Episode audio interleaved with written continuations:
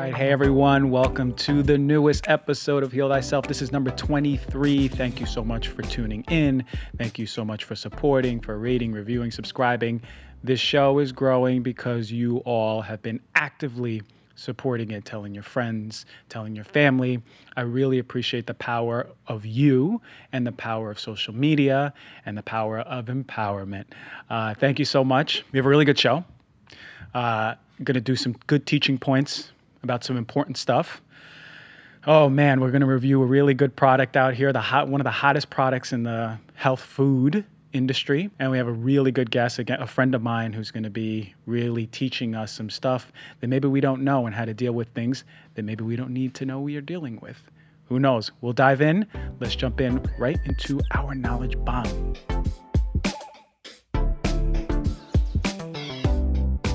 All right, why isn't anyone talking or focusing on the lymphatic system? The lymphatic system, what the heck is that? Well, we learn about it. We learn about it in school. We learn about it in med school for sure. Um, but we don't really have a good grip on it. We don't really understand the complexities, and we're still learning about it, right? So it's not something that even all the functional doctors, all the naturopathic doctors, all the alternative doctors focus on, but it should be because there's some really important points into this whole system that we need to pay attention to. All right, so like I mentioned, we're still learning about the lymphatic system, where it fully travels. We're figuring out different parts of the body we didn't even know were there. Um, but what it is, is basically our own sewage system right? You have you know, you know how remember when you were in school and there was a poster and you saw how the blood vessels travel across the body and you're like, wow, that's a really crazy network, huh? Well, very similar, we, we have the lymphatic system, which is a system like that that travels. It's a network throughout the body, right? It's a, it's a basically a roadway, just like the vascular system. Only this is a little different, right? So you have a series of tissues and organs also working with this, like the vascular system. But uh, what happens is that this is more of, as I mentioned, a sewerage system, sewage, right? So think about your community and you have an old whole underground sewage system. It's like that, right? It's supposed to clean out our body. It has very particular functions, which I'm going to go into, but we need to pay close attention to how we optimize this because if this is sluggish and this ain't working, you better believe that's going to manifest in your body. So some of the organs associated with the lymphatic system are tonsils, adenoids, spleen, thymus, appendix. We have these patches, even our intestines, that are closely associated. So these are also key players in our immune system. So you have to understand if this sewage system is backed up, it ain't functioning right, our immune system is going to suffer too. So it's not only detoxifying, getting, getting rid of crap in our body, but it's also the function of our immunity. Now, I just mentioned some of the organs which is I'm always reluctant to hear when a kid is has to take off their take out their tonsils or adenoids. Um, instead of really addressing why they're growing, right? Because if you address why they're growing oversized or enlarged, then you remove that, optimize the child, because it's using children, then you don't have to take the tonsils out. I'm very reluctant for any surgeries, to be honest, unless it's really absolutely necessary. So if your doctor's saying, okay, well, their tonsils have been growing for the past four months and there's a lot of issues and they're not going down. Let's just remove them. You got to remember, every organ has a very particular function, even if we don't understand it fully.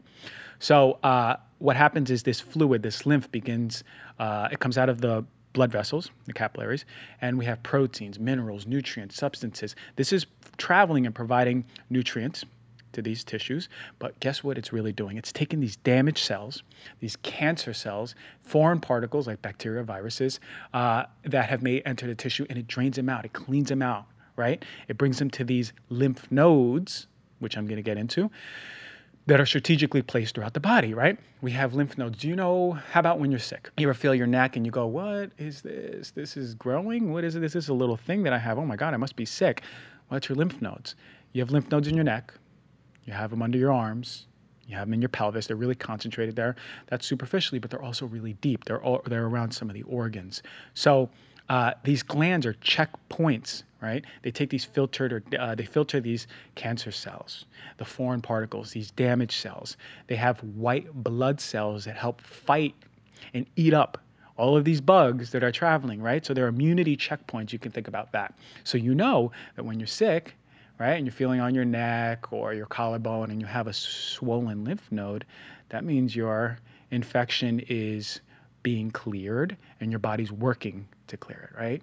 So uh, that's why they swell, right? There's there's a recruitment of more and more white blood cells to start killing up these bugs. So really impressive stuff, such intelligent design in the body. But these lymph nodes can also swell because of inflammation, because of cancer. So when I tell people, women in particular, to do breast exams, you have to check your breast.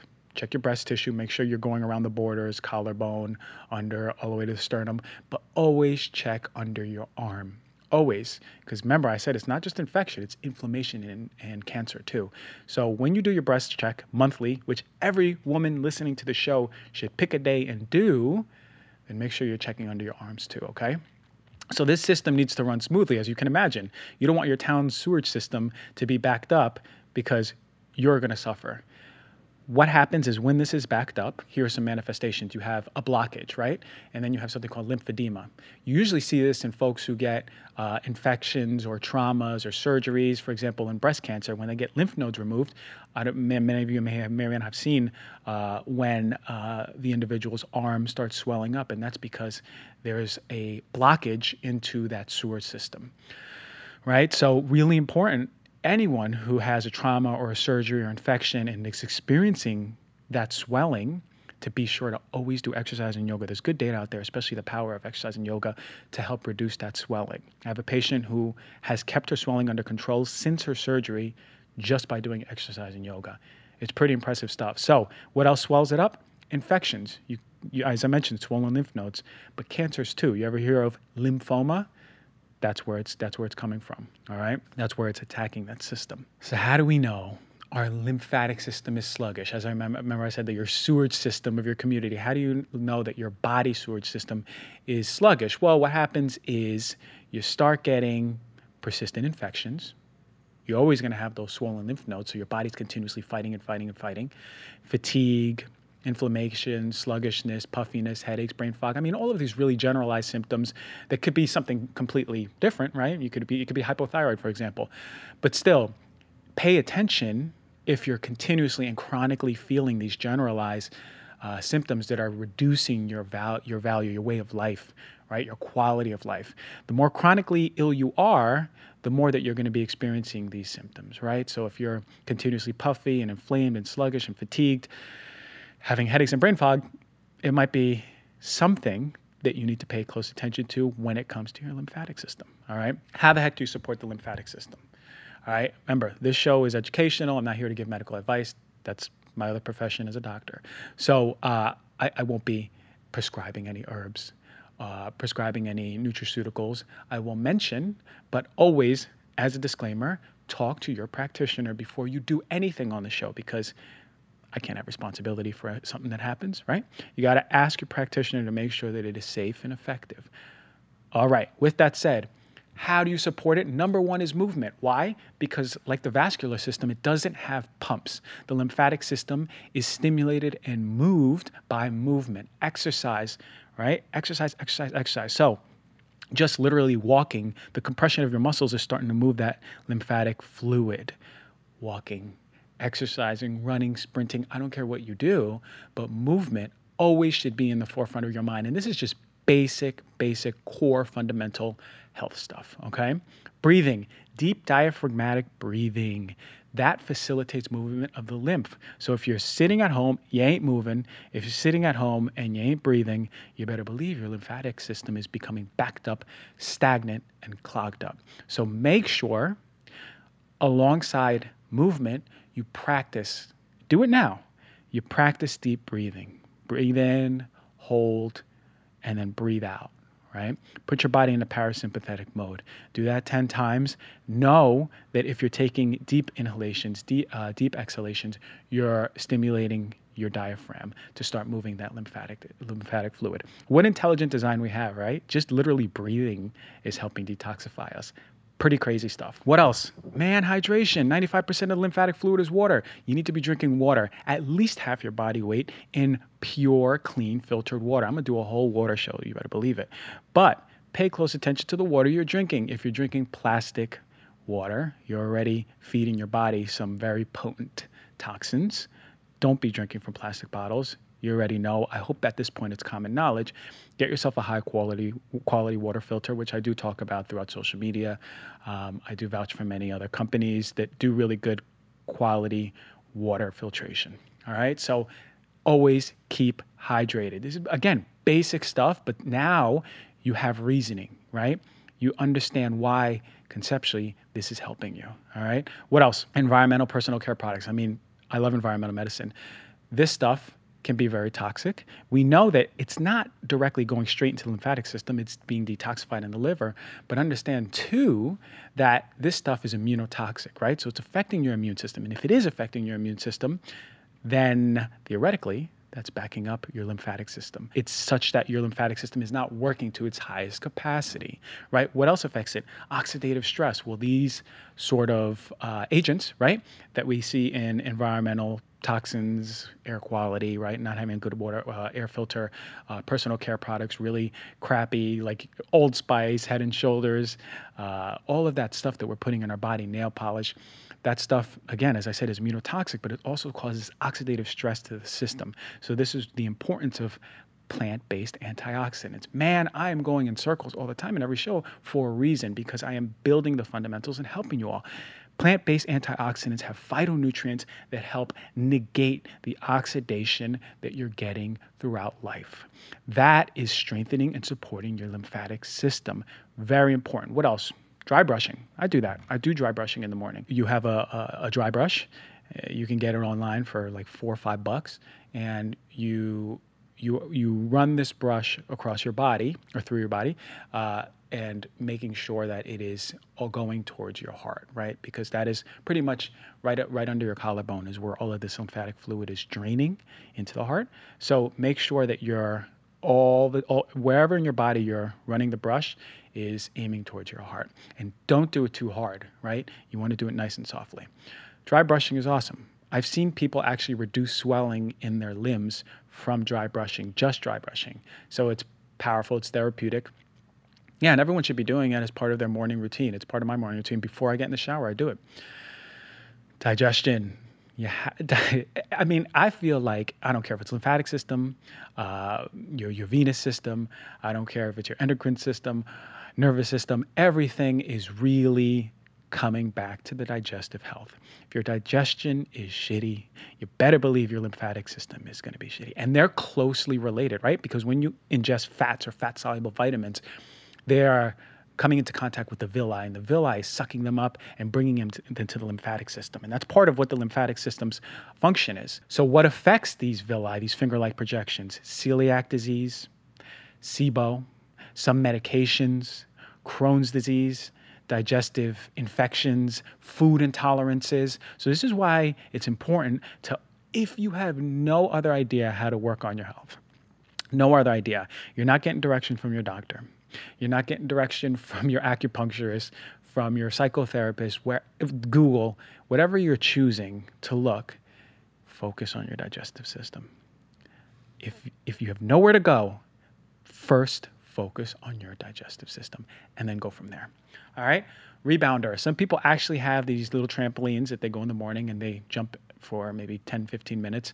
But actually, that does help stimulate that lymphatic movement, right? You can do that instead of dry brushing, or you can dry brush, or you can do both, whatever. And there are herbs that have been shown to support, uh, cleanse uh, the lymphatic system. Um, but I'm not going to talk about them. You talk about that with your doctor, okay? Uh, or look online and then talk about it with your doctor. But um, yeah, there are some that, that do help support it. So, look, this is basic stuff, right? But the importance of the lymphatic system, we don't even know completely it's not stressed. We learn about it in medical school, but not the way we do other stuff. It's sort of a mystery. We're still learning about it. So, why not take these very, very simple interventions, right? Like exercise, breathing, plant based foods, antioxidants, right? Dry skin brushing, rebounder, optimizing your digestive system. Why not take these things and just implement them to know you're doing right by your sewage system. All right. So, very easy stuff. I hope you all took something home from this. And um, yeah, I'm glad to be disseminating this stuff. Much love to you on this. All right, check this out. We're going into our product review, and I could not wait to do this one. I was up late doing some research. I called some companies in the morning, and let's go right into it. Product review.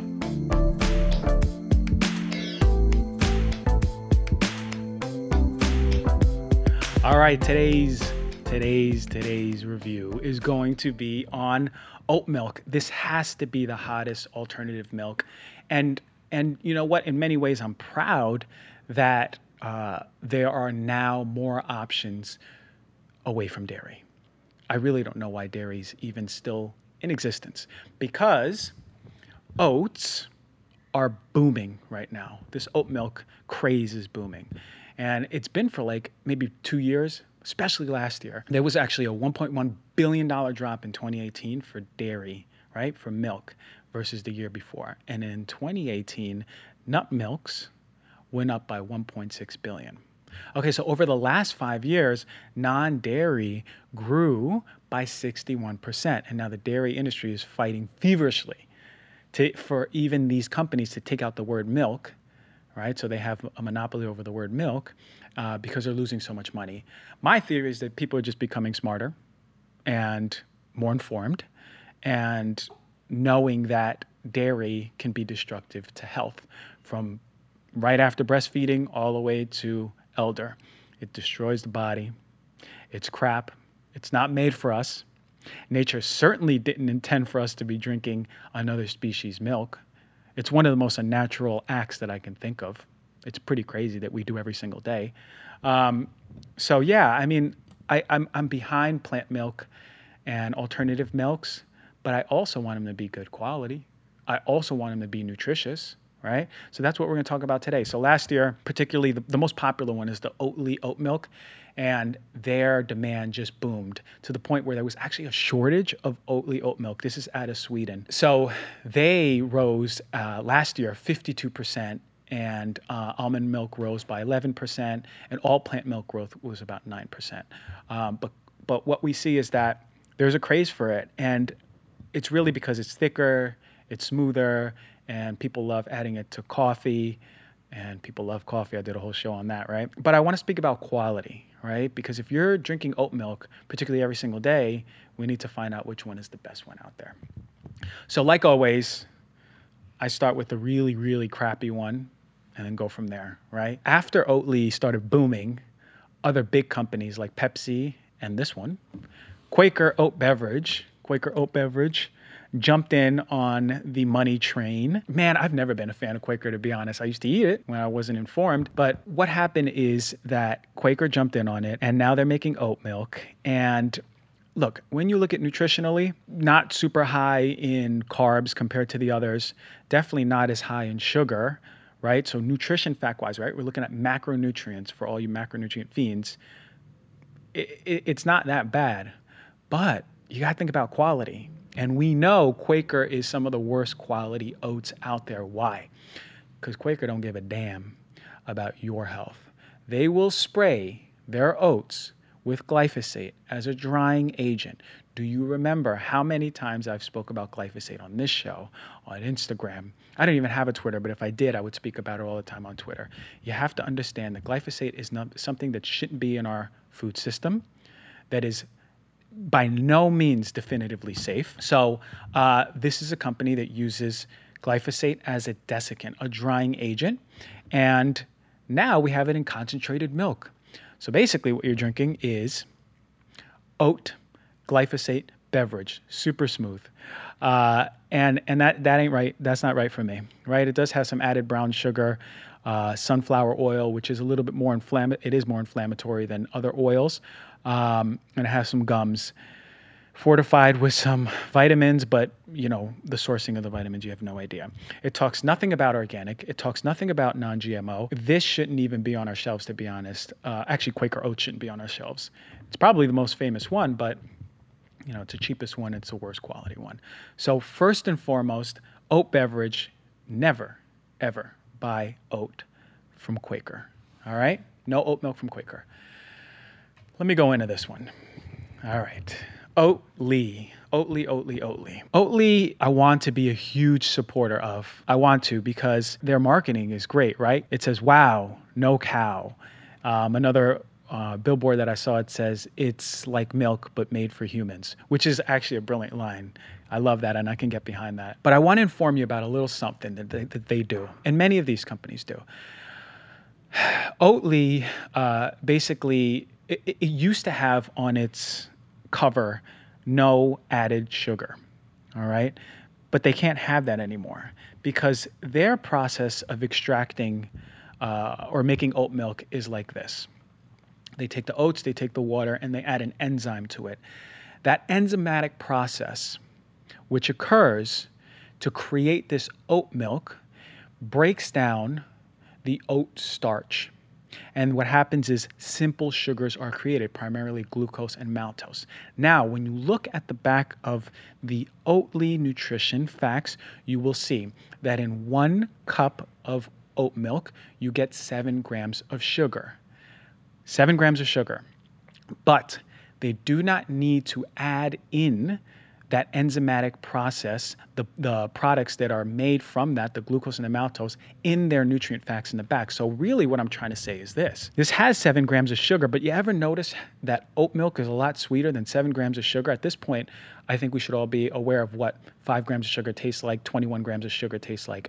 To me, it tastes like it's a lot more than that. Well, it is because they don't need to disclose the amount of sugar that is really in oat milk. So, you see seven grams but it's not necessarily seven grams. So keep that in mind when you especially have Oatly oat milk and or many of these other oat milks, the same process, okay? So already something to think about. And unfortunately, a lot of these companies remove the fiber, and I get it because it's insoluble and it would make the, the drink taste uh, less palatable.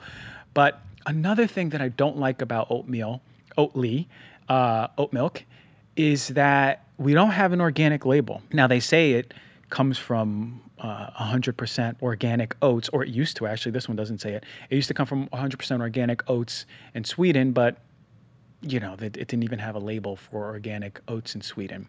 Now it's telling me that it's non-GMO, and non-GMO on in the context of oats means that the oats aren't genetically modified, but they're not genetically modified food. But theoretically, they're not sprayed with glyphosate. I don't think that that's a guarantee. What is a better guarantee is a USDA organic label. Okay, doesn't have that.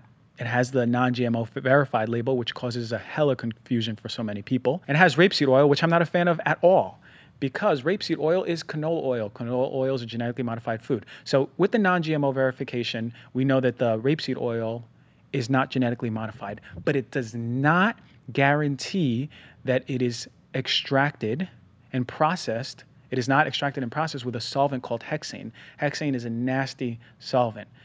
Nasty one. It's very toxic. This is why canola oil in general is toxic, aside from its profile. It's just it shouldn't be in the food system.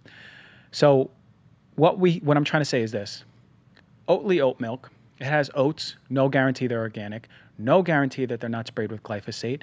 It has rapeseed oil, why use any other oil, but it has canola oil, no guarantee that it's not um, used uh, or extracted with the solvent hexane. And then it's fortified with vitamins, which I do like, great. Um, but where's the sourcing? It's kind of hard to get in touch with them too, but where's the sourcing on this? Look, this is the most popular one by far. Um, but y'all, y'all need to understand that we don't necessarily know how good quality is. It's a little ambiguous. I love what they're doing to move people away from milk great marketing, but I wouldn't consider this a really healthy drink. Certainly not something that you should be drinking every single day and should be part of your diet, right? Don't go crazy with it. I mean, if you go to a if you go to a coffee shop and they give you some and you say oat milk, what type you have, they have Oatly, you can add it in there. You ain't gonna die. But just know that this should not be until Oatly shows me USDA organic, until Oatly removes canola oil, then I'll get behind it 100%. At this point, I'm not even behind it. All right, that's Oatly. So now you're like, oh, well, I love oat milk. What am I supposed to drink? To be honest, because I believe oat milk is in its infancy, there are not that many good options. I know you don't want to hear it, but there are not that many good options. Will there be this year, at the end of this year, probably. Word on the street is Malk is making an oat milk. I know Malk makes high quality almond milk, so I'm hoping that they follow through in their oat milk with the USDA organic label, no canola oil. Oat milk should just be oats and water, and pretty much that's it. So the other ones that I have on here are mm, same idea, right? This one's Planet Oak oat milk. It has a non-GMO label. You know, same exact thing, oat milk, and uh, it's probably it's actually even a little bit better than uh, Oatly. It does have uh, natural vanilla flavor, not organic. Natural flavors, not organic.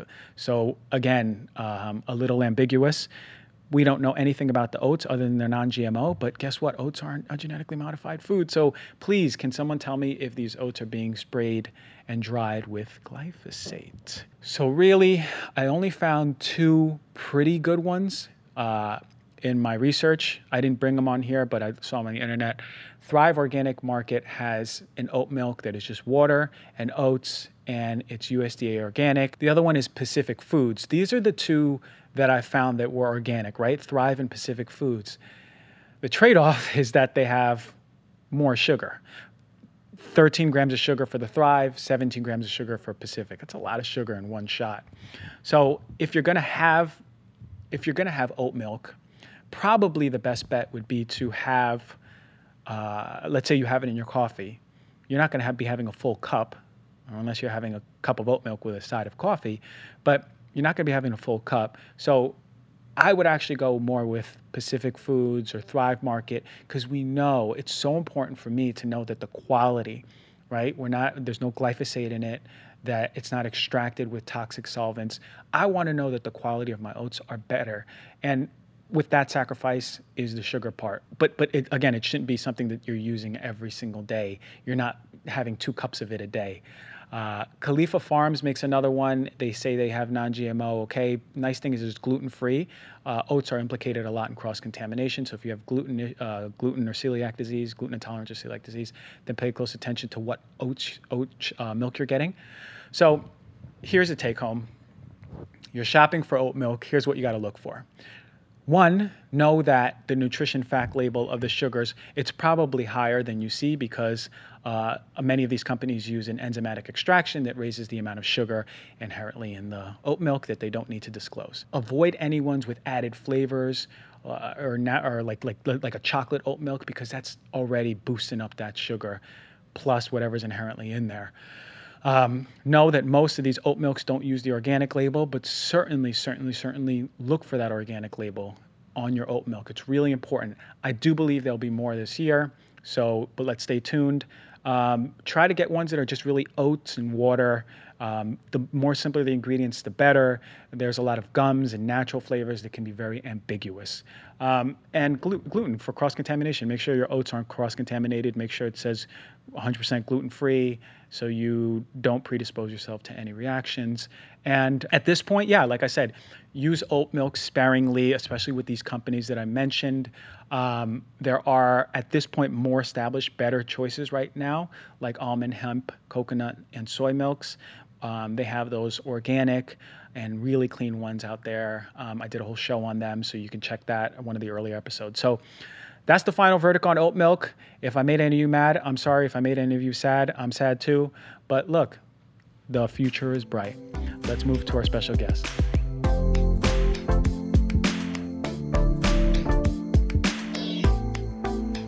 All right, everyone. Today's special guest, I'm so excited to have him on. It's a personal friend of mine. His name's Dom Fraboni. He's a physical therapist. He just moved to LA from rural Minnesota, and he's going to drop some knowledge bomb. He's a super interesting guy, super knowledgeable guy. You're all going to learn a lot. Welcome to the show, Dom. Hey, thanks for the intro. Don't talk me up too much, but no, I think I can bring some good things to you guys. I had to talk you up a lot, man. You're you're a good guy. You're a special guy. You got a lot to offer. So you know the world needs to know. Yeah, it's it's been a journey, and I you know that's what I like to say about everyone's life. Everyone's on their journey, and mine's really taken some turns lately. You yeah. know, I've come out here to LA, kind of pick up everything. I had my plans in Minnesota I don't feel like I'm throwing those away or anything, but that's just the foundation, the understanding about what I want to do that yeah. now I can bring out here to LA that's much more wide open canvas than some of the places that I was working in rural Minnesota. I had a house in, in South Minneapolis. That's where all my family is. So kind of leaving my roots, taking taking the fruits out here to LA, and hopefully I can find a way to make it happen. Wow, that's a story right there. So how do you like LA? I love LA. Um, I've been here a total of like five days officially. I moved out about a month, month and a half ago, and um, did some traveling, and then now we're, yeah, back living in Marina. I love it. Um, I'm not as used to the warmth, but I'm kind of near the beach, so it stays nice and cool, and it's a little bit out of the center of LA. So Yeah. um, getting used to the city traffic. Even coming here, I'm like, it's not even bad traffic time. But yeah, no, I, I it's not- prefer I prefer the west side. So you look, you were living in rural Minnesota, and I used to live in Minnesota. Yeah. I actually driven and hung out at times in rural Minnesota, and it's like a different world. Because Yeah. I, I'm from New York, man, and it's like Mhm. y- I'm used to city and, and you know like the coast and the beach, and then you get there, and I was like, this is a different world. These are different. This is completely different group of people that I've never experienced. Like, just the morals and values are completely different. Um, Yeah. Can we? Can we like? What is it like out there? Well, there's a lot of blizzards in the winter. I drove Yeah. through a lot more snow than I'm going to see out here, Yeah. um, which is, you know, the climate is one thing, but like you said, it's uh, the people. And the thing that I love, I love Minnesota people. Um, they call us icy nice. And when everyone talks about the winters, it's like, yeah, but in the winters, that's when you really start to learn your community. Yeah. So, you know, Minnesota is kind of a pretty tight knit community. You'll see people, even in Minneapolis, even in the city, who, Yeah. when there's a bad snowstorm, people are out shoveling, pushing people's cars out that they don't even know. But they're I've like, seen hey, that. I've seen that. right? Yeah, living in Minnesota, you may have seen that. Yeah, a different environment, different type of community than you might see out here in New York, LA, but also very different understandings of some of the things that are a little bit more, you know, progressive out here and how we view health, how we view how we treat our bodies, where we get our products. Um, you know, some of the stuff you talk about, how we source our products, the quality of what we're getting. And where I was working in rural Minnesota, I really started to learn kind of these different understandings of health that people had. Not good, bad, and different, but just how they understand health, how we get our health care uh, from the environment that they've lived in and grown up in. So um, that was a great experience to be able to live in that for kind of my first year out of school after graduating um, and understand some of the things at large in this system that I think we need to work together as a health community to push forward. Yeah, I know you're really passionate about uh, community and raising the health of community Yeah. and giving back, and that's wonderful and admirable. Can you tell me what is the access to healthy food or healthy knowledge?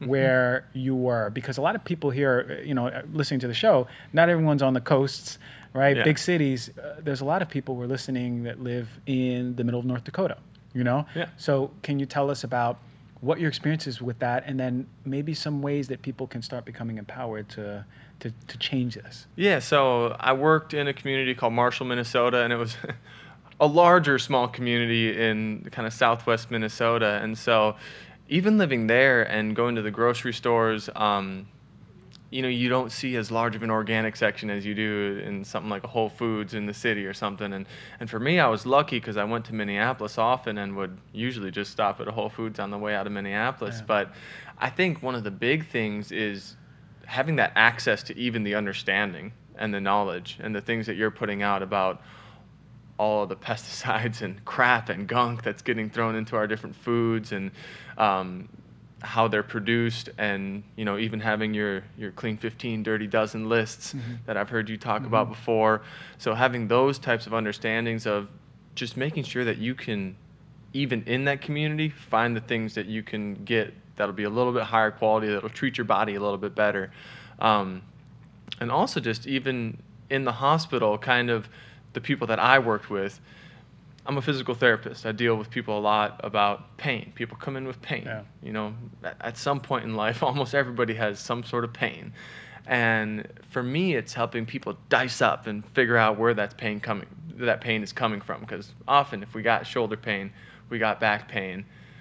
If we've had it for more than six months, more than a year or beyond, or if it's something that kind of goes away, comes back, goes away, comes back, that pain might not actually be coming from your shoulder or your back, which mm-hmm. is a tough thing for some people to kind of wrap their head around. Mm-hmm. And we're never trying to tell people, oh, pain's up in your head, but our brain is the, ultimately the thing that perceives the pain Yeah.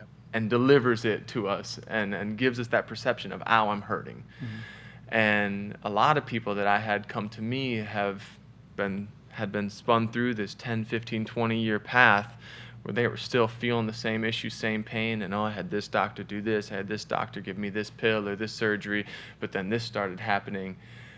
And so what I started to realize in that experience is what what are we doing in this healthcare system here? This healthcare system that spends almost two times the next country per person on delivering the care, but our quality of life, you know, compared to some developed Western European countries or Asian countries, and even our life expectancy can be quite a bit lower.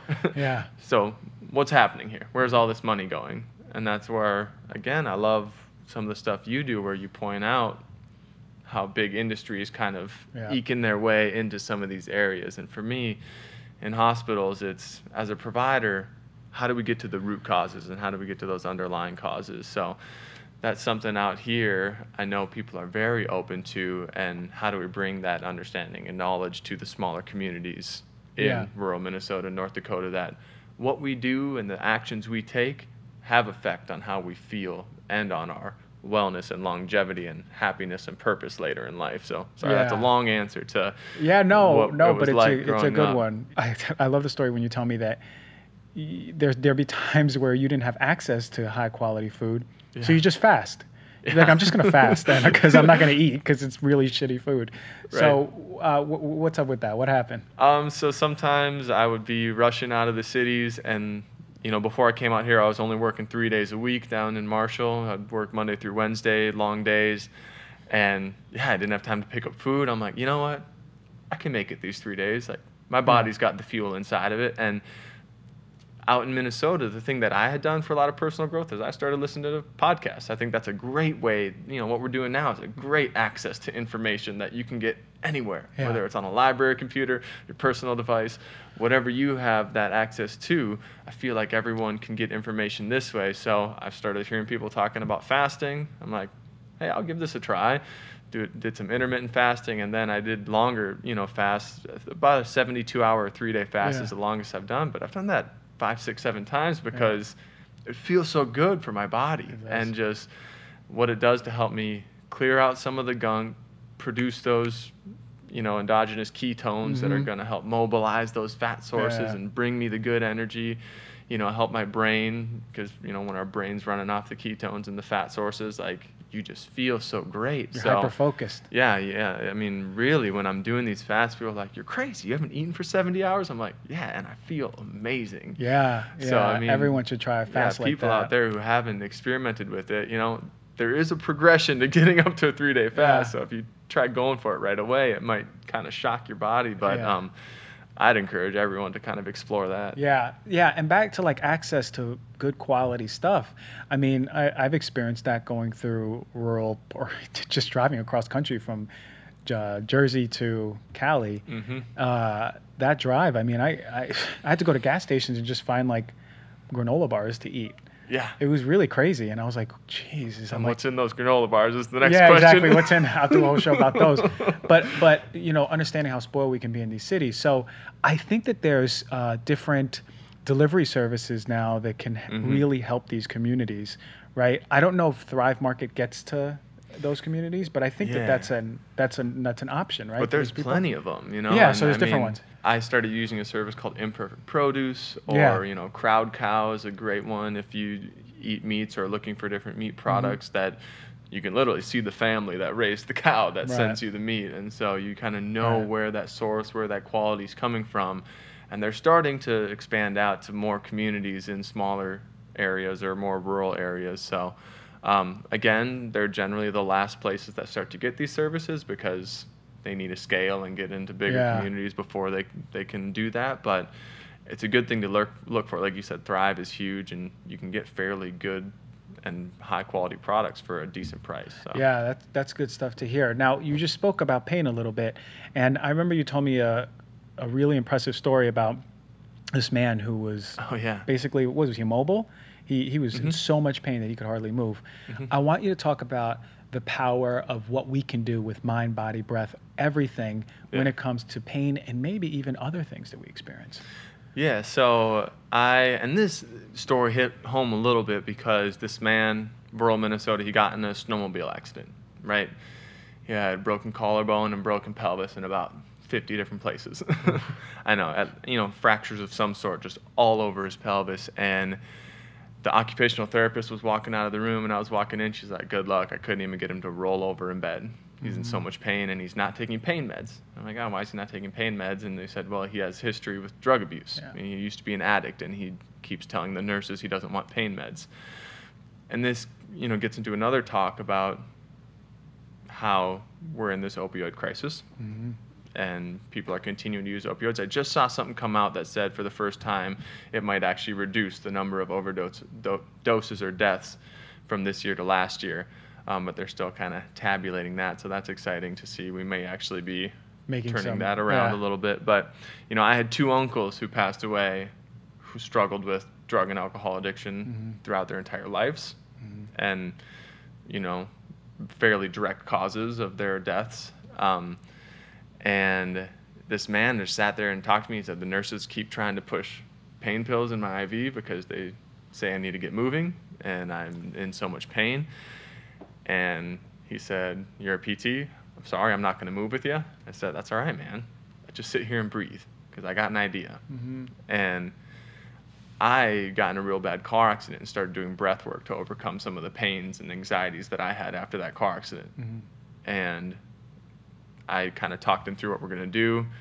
We did some pretty intense breath rounds. If people know who Wim Hof is, I kind of modeled it after his just to help you dive deep into your ability to push your acid base blood buffer to one side of the scale to calm down your nervous system.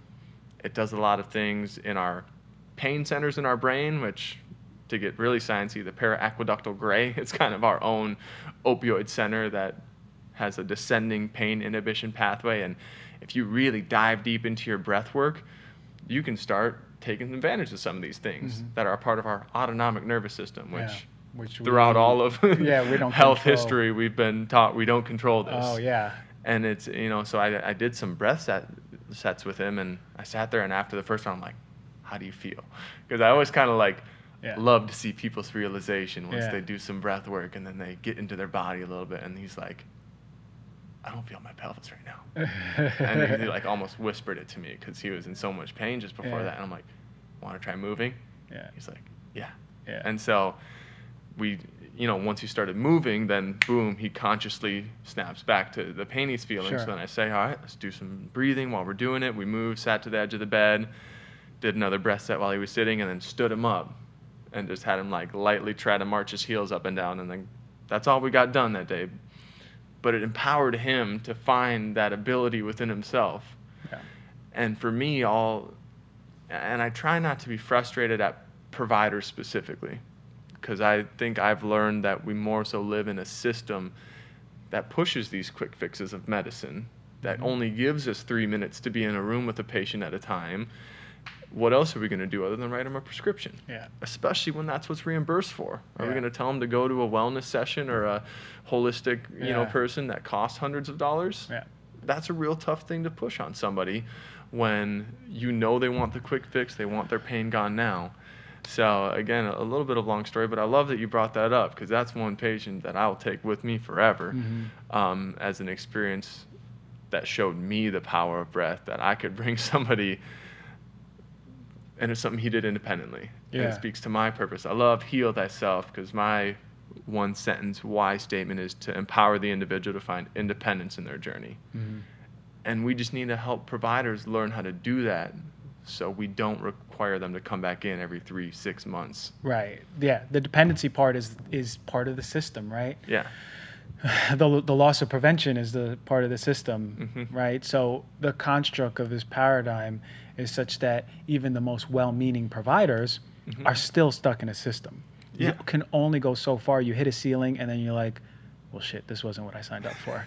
I mean, I've met a, Exactly. I've met a lot of unhappy doctors because they're Mhm. like, I could be doing more, and then there there's a light and spark in them when they say, Oh my God, why don't I just move into this either functional paradigm or naturopathic Mhm. paradigm? Because then they're becoming empowered to know I can take more time with these patients. You know, most of the time insurance won't reimburse because that's part of the system. Yeah. But this is this is serving their life purpose for healing, right? Mm-hmm. Um, and I and I love what you did with this patient because now, let's say he's home and he's still hurting a little bit, Yeah. he still can breathe. You gave him tools, and that's what the empowerment is: giving these people tools. Yeah. So breathwork has served him well. What about you? You mentioned you got into an accident. You got you had some anxieties. How can people who are listening learn what they can do with this Wim Hof breathing? What is Wim Hof breathing in, in any way? So Wim Hof is this really cool, interesting. Uh, There's a documentary. Yeah, it's, there's a documentary on him. Um, there's all sorts of videos on YouTube. If you go to the WimHofMethod.com, you can figure out anything about his techniques. He's got a free app now too, but he basically created this breath technique, and he doesn't even take credit for it. He's like, I didn't create it. I sell air and ice, Yeah. like because his thing is breath technique, ice training, and mindfulness, consciousness about the body as Yeah. you're doing these things. Yeah. And his thing is you can completely tap into all these autonomic processes. You Mm. can, I mean, he's been on record with 12 people that he trained for four days. They've been able to suppress endotoxins that get put into their blood that are supposed to, you know, cause like fever and diarrhea, and they just breathe on through it.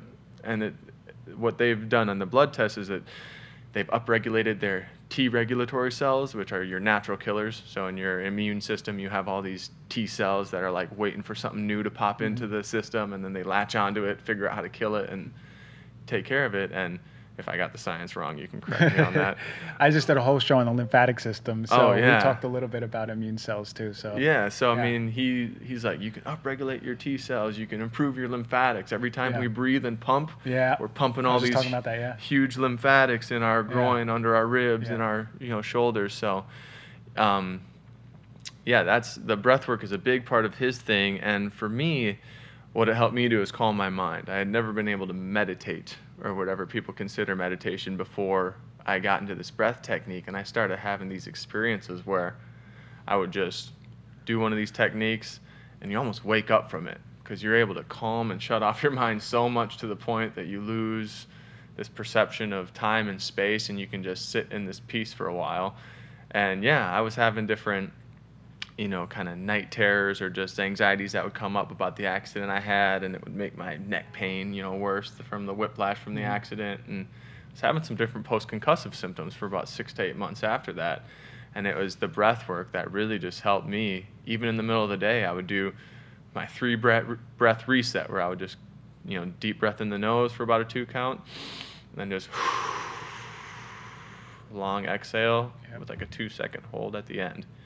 Because that's where you tip in your autonomic nervous system from sympathetic, which is our fight and our flight, where our ears are in our shoulders, we're ready to either fight, flee, or faint, Yeah. to the rest and digest, which is our parasympathetic, and that's where the long exhale is good. So, you know, it helped me balance some of these stresses that were just kind of thrown into my life and figure out a way to overcome that. Yeah. And that's where breath work has been such a big thing to bring to my patients because to some extent I've been okay sharing some of my own story with people, especially if they're open to it or if I feel like that helps them on their journey. And you know, as a provider, you always need to dance the line of, you know, what's personal, what's professional. Yeah. So, um, but yeah, that's where I've tried to bring people that breath work. I do cold training like the Wim Hof method myself because I was in Minnesota, so I had plenty of snow to take advantage of. But Yeah. Again, controlling your pain, controlling your anxieties, finding ways to do that yourself. If you Yeah. give someone a tool to do that in a half an hour or an hour session, they're going to come back for more. They're going to want to find ways to advance their own wellness independently because not a lot of providers do that. No, not at all. Not at all. And that's the whole empowerment piece. Right on. Uh, I remember thinking about Wim Hof, and I went back to New Jersey, and there was a bunch of snow this past winter. Yeah. And I was up visiting my dad, and for maybe 15 minutes, I was out there barefoot walking in the snow. And I remember him, he's like, Chris, get back in here. You're crazy. He goes, You're going to get sick. And I was like, Actually, I'm strengthening my system. but um, I've always found this guy, Wim Hof, incredible. I saw the documentary. Didn't he climb up Mount Everest or In part shorts of it and boots. in shorts and boots? Yeah. That's incredible. It's insane. And he's run a marathon above the Arctic Circle in shorts and boots, and Yeah. a marathon in the desert with no water, Yeah. and 26.2 miles Whoa. without drinking water in a desert. It's Whoa. like, okay, what's this guy doing that, that we're not tapping into? And of course, he's done it his whole life, and um, but it's it's just pretty incredible. Yeah, it's incredible because he is a testament to the capacity of our own system and our Mm-hmm. own innate intelligence in healing as well as resilience. Yeah. Right? And we just need to tap, tap, tap into it, right? And Yeah. empower ourselves. I love what you said about it, resilience, where you know it's a word that gets thrown around. Oh, resilience, grit, whatever. Mm-hmm. You know, what does that mean? And I think that I like to talk about this thing that we're building here in America called the automatic life, mm-hmm. and it's this automatic life of comfort, not ever having to go outside of our zone, going from our humidity-controlled 72 degree home into a car that has been preheated or you know Yeah. pre-warmed or cooled Yeah. to the setting that we want it to and we're never challenging our system to adapt and so that's again our system our brain our muscles i think they all adapt on this progressive overload or underload scale Yeah. that is a spectrum and what everybody can handle and how far they can push it at any given time that's you know to the individual where maybe having a provider or somebody to get you started on that journey is a great a Yeah. great way to do it but one of my things is make yourself uncomfortable every day whether it's emotionally physically spiritually men- mentally whatever challenge yourself a little bit every day and there we will find growth Yeah. I mean, how else are you going to grow? right You can't do it when you're stagnant. So, um, I mean, your bones hurt when they're growing, right? yeah right? There's there's there's And that pain and discomfort. Exactly. So um, all right. So people who are listening, what is a physical uh, discomfort that they can experience? Go outside, work out. What do, what do, you- what do you think? I mean, yeah, any sort of exercise or movement, Mm-hmm. you know, especially if you're into lifting weights or doing yoga, the day afterwards, your body will be sore. Yeah. You know, I tell people if the soreness, you know, lasts for maybe 24 to 48 hours, that's normal. Mm-hmm. You know, that's something that is called delayed onset muscle soreness. Yeah. When we push our body beyond the capacity that we're used to, we might feel that soreness. Wait for it to go away. You know what? Do it again. I bet you you won't get as sore Yeah. It's you know, true. And then do it again, and then do it again, and then by the fifth, fifth or sixth time doing it, after a couple of weeks, you won't have any soreness anymore. Guess what? You got to do now. Do it a little harder. Do it a little longer. Um, so any sort of movement practice, discomfort, try going outside without a jacket when you think it's a little cold. Oof, that seems brutal for Right? me. I hate I hate the cold, man. and while you do it, breathe. Yeah. Keep those shoulders down by your, you Yeah. know, away from your ears. Try to relax into that. And like you said, when you were walking outside without your shoes on, actually, I'm improving my yeah, system right now. Knowing that it's doing something for you. It's funny because I moved into this new place and the gauge on the cold is Yeah. the water temperature is so much colder than my old place. Oh yeah. So I do do that every morning. I, I do alternating contrast hydrotherapy, hot and cold, hot and cold, and I Mm-hmm. end in cold. Um, in the beginning, I literally would be holding my breath and like either holding my breath or yelling because it's so cold. Yeah. Um, but now I've actually worked into breathing, right? Mm-hmm. Calming down and being like, all right, I'm grateful for this really cold ass water, Yeah. but I'm going to breathe through it. And now at, at this point, I'm just like, all right, you know, I, now I just breathe normal because I feel the change. You, you build onto that, right? And Totally. it always blew me away, these people who are jumping into ice baths, because I haven't done that yet Yeah, you but should. I hear a lot about it from people close to me who've done it. They're like, "Oh, it's an experience." You know, If you basically lose your breath, right? It gets so cold, right? Yeah, it's it's a shock right away. I um in Minnesota, as soon as the ice would go out, I would go just wade out into the water, and you could still see the ice out there, and get down just you know about up to my throat, and just yeah sit and breathe. And it's funny. I went to one Wim Hof course in Brooklyn, out in New York, Yeah. actually. Um, and it's funny what he says. He just said, "Love it.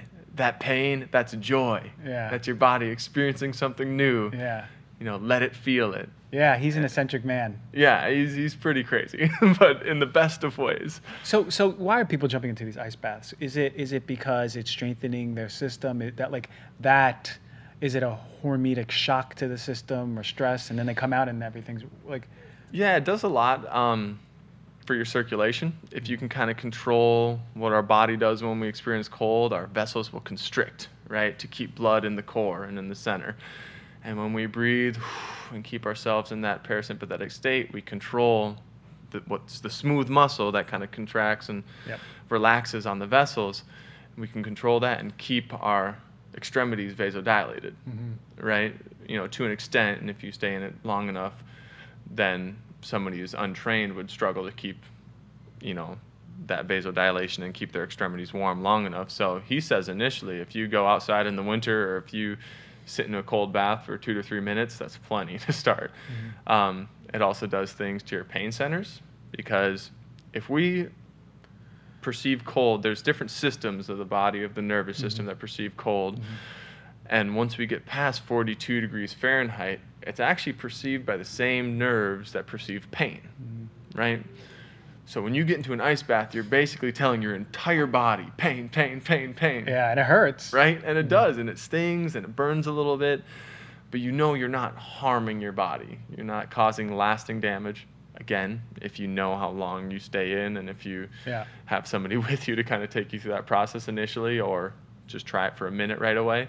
But when you can breathe and relax into that, then the next time you bump your shoulder or you have a painful experience, you know, those pain centers are like, ah, this is nothing. Oh, we just experience that all over the body. Right. So just like working out and building muscle, you're building your system enough to Yeah. be able to have a better or more resilient experience with the outer world. Mm-hmm. And that's amazing. Yeah. the no, love the it. human capacity and potential is incredible and I think that Wim Hof really highlights this for us. There was one thing you said when you were in the shower that you said, man, I'm grateful for this cold ass water. Yeah. And I think that practicing gratitude during those really tough times is huge. It helps you have more gratitude during easy times Mhm. or times that you want to complain about something, but when you're walking in the cold and it's that, you know, I'm so grateful that I get to get to my destination and go into a warm home. Yeah, yeah, exactly. or, you know, I haven't eaten, I've fasted for this long, and man, I'm so hungry. You know, I'm grateful for the benefit this is bringing my body and for the amazing food I have access to at the end of this fast. Yeah. it helps you to when you can be grateful in those times when you're cold when you're in pain when you're in a cold shower whatever it may be it's easier to practice gratitude elsewhere. Yeah, certainly, especially when you're in the thick of things, like like you know below whatever freezing cold ice bath, um, and and that's what it does. It you know shifts our broadcasting frequency, Mhm. right? There's nothing more powerful to me than gratitude, because it's the quickest way to resubmit whatever you're broadcasting, Yeah. really fast, even in the shittiest of times. yeah and that's something for me and what kind of you know potentiated this move out to la was my attitude Yeah. you know i was in a place in life where I, the setting i was working in i don't want to say i wasn't happy but it wasn't what i knew was going to fulfill me long term Yeah. and there was so much I could learn for it. The people I worked with, they were great. I loved my coworkers, um, but in a lot of aspects, they had a different energy of life than I was trying to put out. And they say that what you put out is what the universe is going to sling back to you, or your vibe attracts your tribe, whatever mm-hmm. kind of cliche, mm-hmm. you know, personal development mantra you want to insert here. And so the more that I kind of dove in and, and put out this energy that, hey, this is what I want in life. These are the, I started writing affirmations. I started writing down, you know, gratitudes in the mornings. I started just keeping a daily journal and picking out something that I could like, hey, I think this helps Yeah. me learn about something today Yeah. or, or whatever it may be. Inserting some sort of practice like that can then help you draw more out of yourself as Yeah. far as where I want to learn to get where I want to go to. Because if your goal and your ideal destination doesn't match what you're doing now, I'm sorry, but you might not get there. Yeah. You know, how you do one thing is how you do everything. And then that's what the universe, God, the source, whatever you believe in spiritually, is going to bless into your life. Yeah. So I know you told me a little story about some of the things that you started telling yourself, and that was you know inspirational to me coming out here because I see so many successful people around me Yeah. that I try to do everything I can not to compare. Right, right, and right. not to say, hey, I need to be there now. Yeah, yeah. that's your not own the truth. reality. Your own truth. Yeah. Right. It's just a point of reference, Yeah. right? And be like, oh, I see what they're doing. What's my reality now? What's my Absolutely. yeah? And I've always done that. I've always just seen people who I wanted to model myself after medically, spiritually, emotionally, and Mhm. then I'm like, all right, I got it. Now, what's my truth? You know, with that knowledge, what's my truth? But never comparing because it's not going to go. You know, you are you are an incredible chef. People need to know that. Okay, and uh, I want I, look for so many of us, we don't even know how to start. Right? We don't even know how to cook, especially a lot of us dudes out there. Right? You're a big exception. So I want maybe for you to talk about the importance or like what can we do? How can we hack in the kitchen? What are some Yeah. just just things that we can add on for us to start eating healthier? Yeah, so I mean that's something that coming out here I really would love to bring to people more. Yeah. Because that's the thing. A lot of it's like, man, I want to eat healthy. I even have the access to the food and materials. And then I get into the kitchen and I'm like, uh, Yeah. what do I do here? Yeah. So something that I started doing when I got into this, you know, meal prep realm where I wanted to prep the meals for the week, because I think that's one of the, if you've heard of uh, Tim Ferriss's The Four Hour Chef, Mhm. you know, I think reading through his book, it makes it so digestible as to how you can make really great meals for the whole week in a short amount of time. And I think that's what everyone's looking for because they're like, oh, it's so much easier to go pick up a salad from Sweetgreen or do something where you can Yeah. still get healthy options, but it might be a little bit heavier on the wallet. Right.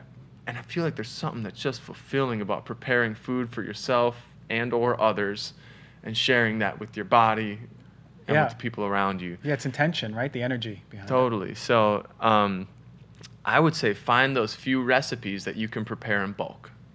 I love roasting vegetables. Okay. If you have any doubts about yourself, set the oven to 425, chop up some potatoes, beets, radishes, broccoli, cauliflower, whatever. I know you're big on cruciferous vegetables. I love, Love 'em. I've got like my cruciferous vegetable drawer in my fridge at all times now Cool.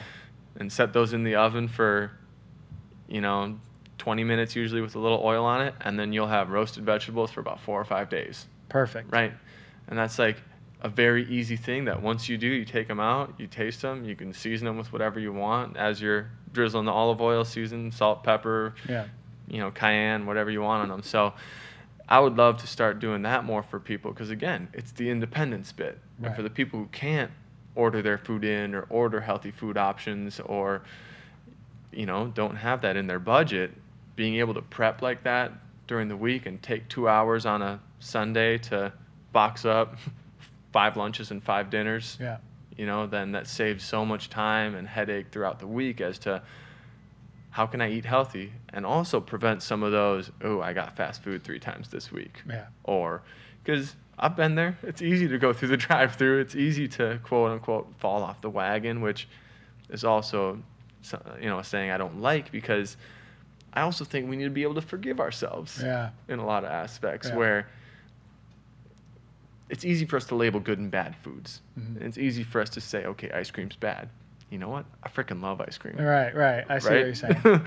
and I'm going to allow myself, everyone, if I'm at a birthday party Yeah. and they're having cake and ice cream, Yep. heck yeah, give me a slice of cake and a little scoop of ice cream. Yeah. I'm not going to feel bad about that Yeah.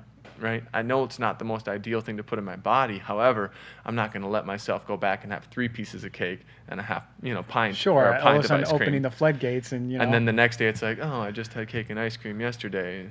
Yeah. You know, maybe I can have pizza and a, and a smoothie yeah. or a shake opening today. the floodgates. Yeah. Right? And then you kind of tumble into this thing where before you know it, like, man, how do I get back to that good behavior that I had created? Right. So almost allowing or planning in those, quote, what we've labeled as bad behaviors to say, I'm going to allow my body and brain to experience this. Use it as a mindful exercise. What what is my body feeling after I had that ice cream? What does my body feel after I had that pizza? Right. I know that after I have certain foods, I have different presentations in my body now. Mhm. And in a lot of aspects, it pushes me away from wanting to do that more Mhm. and just say, you know what, that tasted amazing. I got to experience birthday to the fullest with Yeah. my aunt or my brother or Yeah. whoever it was. Yeah. Um, next time I'll have even a smaller piece. Yeah, really important to be mindful about how food's making you feel. It's a lot of people are like, they don't even know until they do a food journal, and then they do the food journals. They're like, well, now that I realize every time I eat broccoli, it's, my stomach is just killing me. You know, maybe we need to change the way you eat broccoli or how much of it you eat. Um, so, all right, roasted vegetables in the fridge. That can last them five days or so, right? They, they, Yeah. You can just pick at it, add it in there. Um, any other tips? Like, because sometimes I think, especially for me, time wise, sometimes it feels overwhelming. I'll do a ton of stuff, come home, and I'm like, oh, I have like an hour only to mm-hmm. not only cook but finish up some charts or finish up all these emails. Like, what are some things that maybe aside from the roasting vegetables that you could come into mind that we can maybe start doing? Man, you're testing me here. Um, I'd say smoothies are huge. Okay. I love prepping and then storing smoothies. Okay. I mean, you can fill a Ninja blender with all sorts of good things. I love making sure I get some kale or something in there, get some good fats like some avocado, um, some ground like chia or flax powder, although it's not the greatest source of omegas. I mean, Mhm. You still might get 'em in there, You might yeah. get some in there. Um, finding a good base like an almond milk or even water. Mm-hmm. If you haven't seen his reviews on almond milk and one that's coming out on oat milk, The oat milk is coming out too, so we'll see. Right yeah. on. So, um, you know, add your good base in there, and so you can make these smoothies that in one little cup has just about all your micronutrients for the day. Mhm. Um, you can eat it, drink it quickly while you're looking at some charts, and that's what I do for my breakfast prep when I'm when I'm working. I'll make a whole blender of smoothies, portion it out into five, you know, store four or store all five of them, and just take one out and put it in the fridge the night before, Yeah. and then I grab it in the morning, go to work. Yeah, that's a great idea. That's a great idea. See, because things like this, this convenient approach, is Mhm. easy for people who are busy, who are listening, right, and running Mhm. around, um, because not everyone has the real passion for cooking the way you may, Yeah. right? Um, but these easy hacks are really good. And I Oh, started. To, I mean, I do smoothies all the time, Yeah. so and and they're helpful because they're quick, pretty quick, but you Mhm. have a ton of micronutrients, a variety of colors. Boom, that's how you get your day started. You're feeling good Yeah. and then having coming home and having access to greens or root vegetables are really nice too because you throw it in Mhm. there then your cooking time's cut in half Yeah, and that's another thing I like doing for coming home. Um, and you know, not everyone likes salads, and that's another big barrier. Like you said, you have people food journal. One of the biggest things that I start talking about these food items, and people are like, "Oh, I don't like salads. Mhm. I really don't like anything green. I really don't." And so it's like, how do we get over that barrier? yeah and you know i'd love to hear what you're what you do with different people who just have food barriers as like oh i just don't like that right and in reality i think i think a lot of times it's because our palate our mind has never tasted it has never had it in Mhm. us and has never then felt what it makes our body feel like yeah and if you start introducing those things smoothies are a great way to introduce different foods because you don't have to chew them Mm-hmm. Yeah, yourself true. and you can cover it up with a handful of blueberries Mhm. um, but I'm big on salads for those that really enjoy salads because you can, again, on a Sunday, chop up a lot of things, put your base, which can be, you know, spinach and then finely chopped kale because kale can get a little tough to chew at sometimes. Mhm. And then whatever other vegetables you like. So, like you said, some root vegetables I love, like thinly slicing a bunch of radishes and tossing them in there, some carrots, Yeah. tossing them in there. You know, you could chop up some peppers and put them on top, and there's your salad base maybe spritz like a little bit of lime juice and a tiny bit of olive oil in it just to get it wet and that'll even keep for a good three days in the fridge yeah and you come home chop up an avocado on it quick yeah you know for people who are you know aren't vegetarian vegan you could throw in an egg throw something like that on top like salmon or something some nuts Yeah. some salmon so i think like utilizing i know you mentioned Sweetgreen before like their salads are delicious you Mhm. know so maybe utilizing and understanding that you can make that at home too yeah um, and not much different. Just look at their formula. the They have- ingredients. yeah, look at the ingredients. So Totally. because and then having a good dressing. And now at this point, there's so many healthy Mm. brands. Um, I know Primal Kitchen has some really good uh, formulas for salad dressing.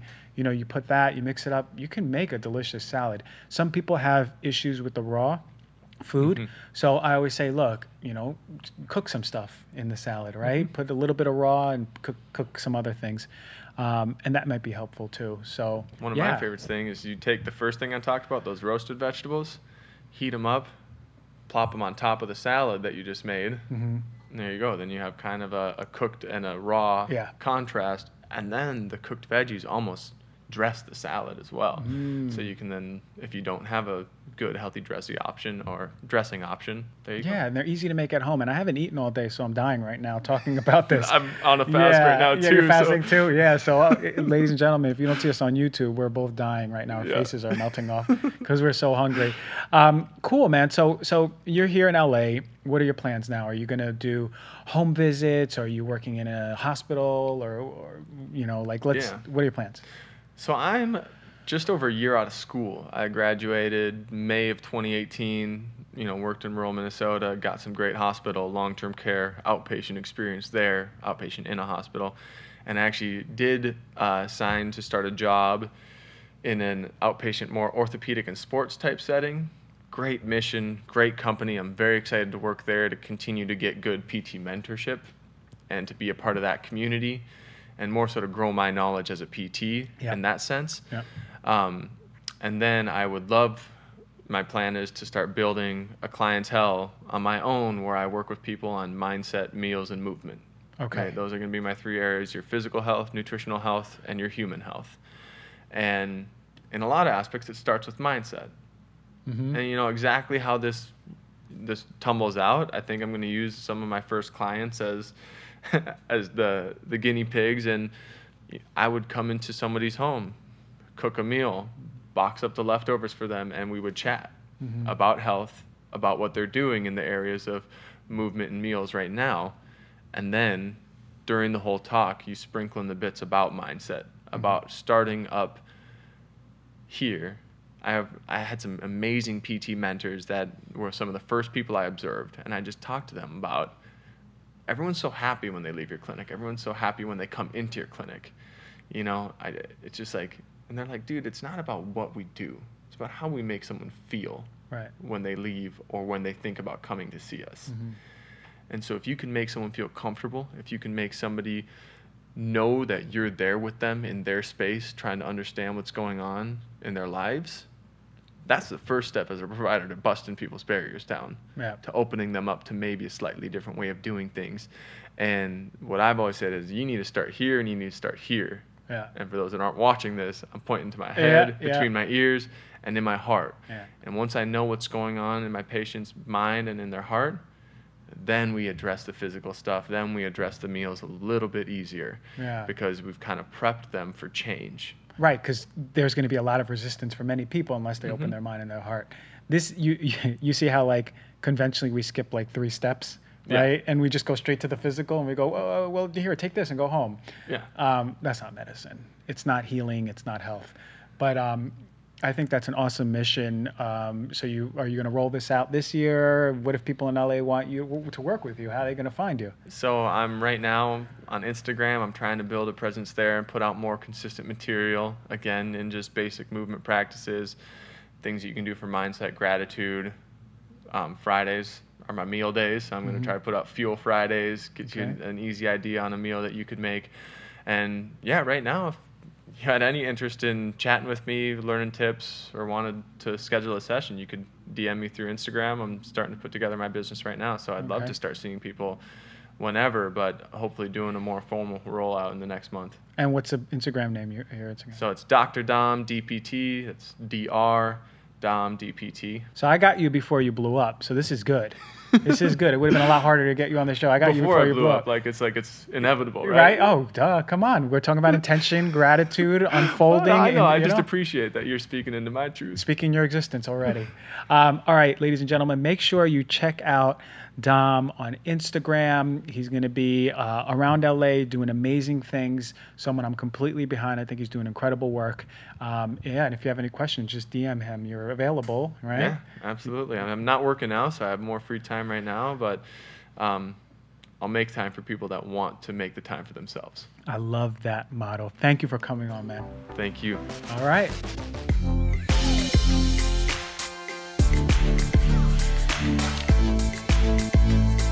All right, ladies and gentlemen, viewers, listeners, thank you for tuning in. That was an amazing interview. I hope you're all empowered. I hope you learned some stuff. I hope this whole show taught you how to be more empowered. Be careful with your oat milks. You know the lymphatic system.